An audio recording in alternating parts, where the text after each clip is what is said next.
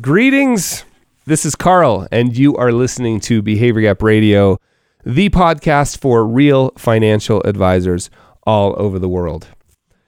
I have worked really hard, and I, I at first I didn't know I was doing it, but I've purposely worked really hard the last ten years or so. So it's a decade of work on making things simple, making things simple. Now, I've talked to many of you at conferences all over the world about pleading with you, sort of begging you to believe me, that the people out there, and I know because I've been writing a column every week for the New York Times for over six years now, and I get tons of email, and one of the most often things people say to me, you know, investors, cl- potential clients of yours say to me is, please, tell, can you guys, can you, as an industry, please, I don't understand what you're saying.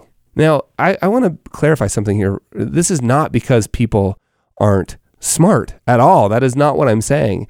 It's because they're doctors or they're lawyers or they're like, they have jobs. They're like, they, they do the same thing in their work, but they're not buried in giving real financial advice all day, every day. And so they don't slip. I mean, they don't use words like volatility on a regular basis or standard deviation, or they don't see people when they're talking to clients and they're about risk and they're getting blank stares. They don't say things like, oh, I'm sorry, you don't, I, um, Uh, let me help clarify. I, I mean, standard deviation, right? Like that doesn't fix things. And what is, what's, what I'm hearing loud and clear. In fact, what's happened to me over the last ten years isn't, if it's, if it's any lesson at all, it's a lesson that we can't make this stuff too simple.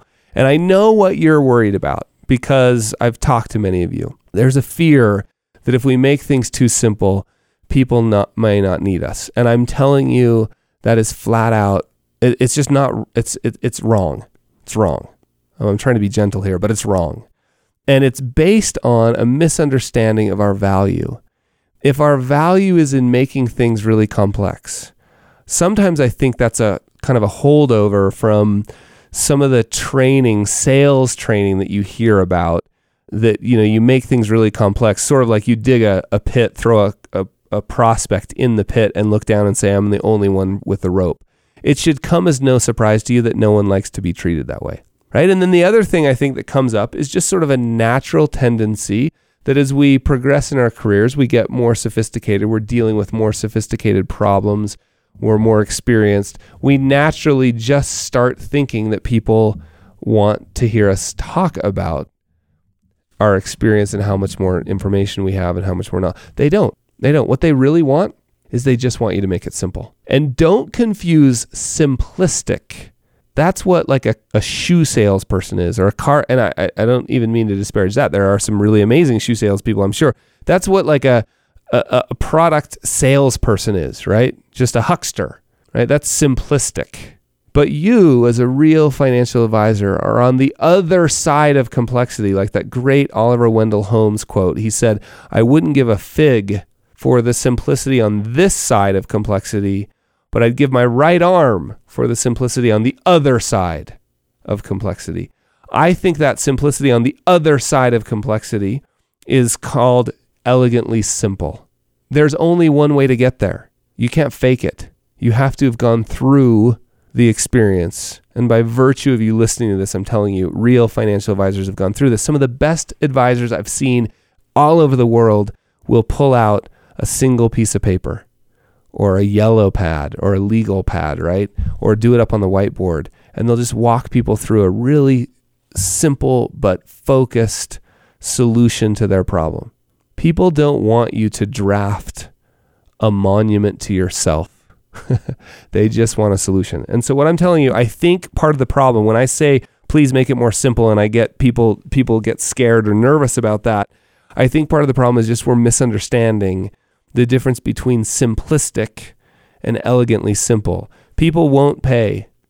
Like Oliver Wendell Holmes won't give a fig for simplistic, but he will indeed, metaphorically, I'm assuming, give his right arm for elegantly simple. And I'm telling you, that has been my experience as well. I am finding that we can't make this too simple. People just, they, look, they don't want to be buried in the details. They don't have time to dig into it all, to understand what all those words mean as it relates to finances. They just want you to clarify for them. They just want you to take them there, to this land called elegantly simple. So try it. Try making it simple. Try paying attention to how much jargon you use, industry jargon. People don't like that. I'm telling you, people don't like it. And I used to think I was really good at this until I started recording myself and realizing, oh my gosh, as hard as I was trying, I was slipping into it too. So pay attention to when you're using industry jargon. See how simple you can make it. Ask people, does that make sense? Would you like me to explain it a different way?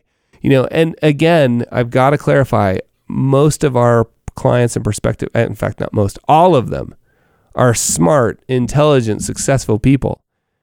It's just we're dealing in a domain here that, you know, if you took a statistics class in college, most of us wanted to forget it as soon as possible. And now we're starting to use statistic language in explanations of what we're doing when we're making incredibly important decisions with money. So look for that blank stare. Pause if there's a blank stare and say, did I, you know what, I may not have explained that correctly. Can I try again? So that's my message today, is make it simple.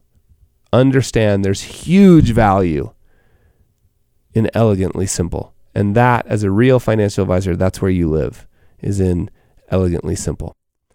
Now, if you love this podcast, if you've enjoyed it, you will love be- the Behavior Gap newsletter. Sign up. It's every Thursday. It, we are retooling things and doing some really cool things over the next couple of months and years, designed specifically for, to help you, the real financial advisor, do your job better. So go sign up at behavior gap dot com or click on the link in the show notes below.